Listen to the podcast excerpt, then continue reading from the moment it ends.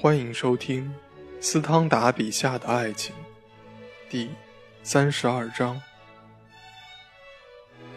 信赖瞬间的灵感，是意大利幸福的特有享受，一种多多少少可以由德国和英国分享的特殊待遇。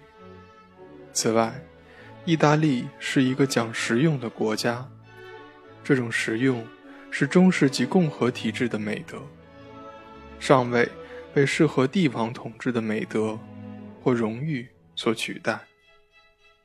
真正的荣誉为愚蠢的荣誉铺平道路，这就导致产生一种习惯：老是想知道你的邻人对你的幸福有什么看法。既然幸福感是看不见的，那么它就不可能是虚荣心的目标。作为所有这一切的证明，在法国，基于真正爱情的婚姻，比世界上任何别的国家要少得多。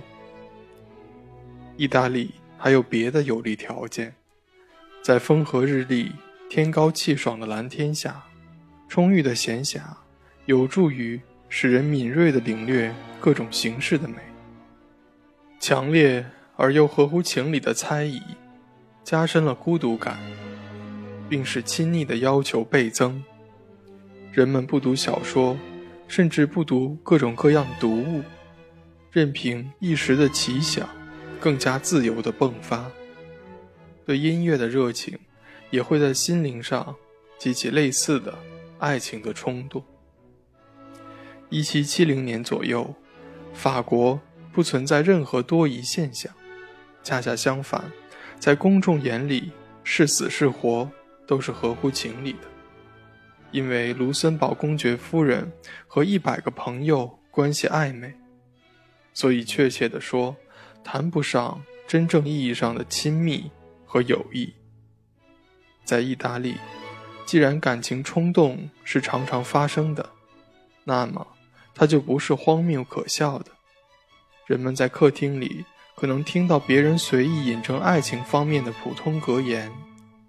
公众了解这种疾病的症状和发病期，并给予极大的关注。当一个男人被情人抛弃时，他们会劝他：“你虽然六个月中会陷入绝望的深渊，但六个月以后你会重新获得爱情，就像某某或者某某一样。”在意大利，公众的评判意见是激情的谦卑奴仆。真正的欢愉胜过他们在其他方面掌握社会的权利。理由很简单：社会几乎完全没有权威。对于一个不是虚荣，也无意吸引帕下注意的人来说，社会几乎根本没有提供娱乐。厌倦无聊的人，非难热情充沛的人，但他们自己会受到嘲弄。在阿尔卑斯山南部。社会是一个没有牢狱的专制暴君。在巴黎，既然荣誉要求你捍卫一切可能介入比较重要的事情的权益，或者利用刀剑，或者在可能的情况下进行舌战，那么躲避冷嘲热讽是更为合适的举动。许多年轻人追逐雅各·卢梭和斯塔尔夫人。试图走一条不同的道路。既然讽刺已经成为一种庸俗的个人生活方式，那么现在表现其感情就是必要的。在我们这个时代，一个叫德佩泽的人像达兰库尔先生一样写作。此外，自从1789年以来，各种事件更有利于实用的东西及个人的感受。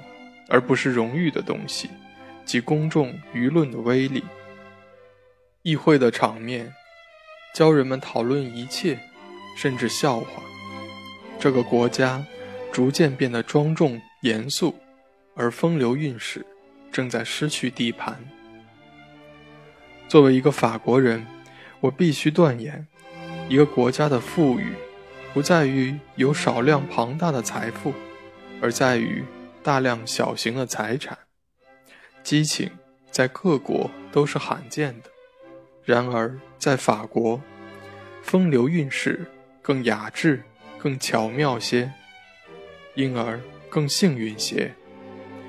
这个伟大民族，整个世界上首屈一指的民族，在爱情方面和智能成就方面处于同样的地位。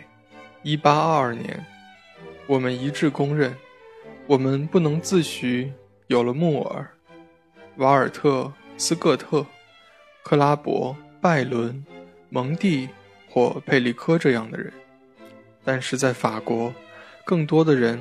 比他们在英国或意大利更具有开明的、更令人愉快的、见识更加广博的思想，所以，在1822年，我国众议院里的论战远远胜过英国议会里的辩论。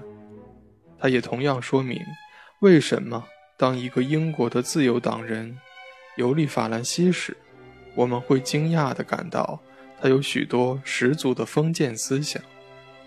一位罗马艺术家从巴黎写信说：“我在这儿完全不喜欢巴黎。我以为这是因为我没有足够的闲暇尽情的去爱。在这里，至少在我看来，一个人的感情一点一点的形成，一滴一滴的耗尽，直到枯竭。在罗马，日复一日的事件几乎完全没有多大情趣，其外部生活。”死气沉沉，感受能力积累起来，大大有益于各种激情。这就是巴黎呀。本集播讲完毕，感谢您的收听。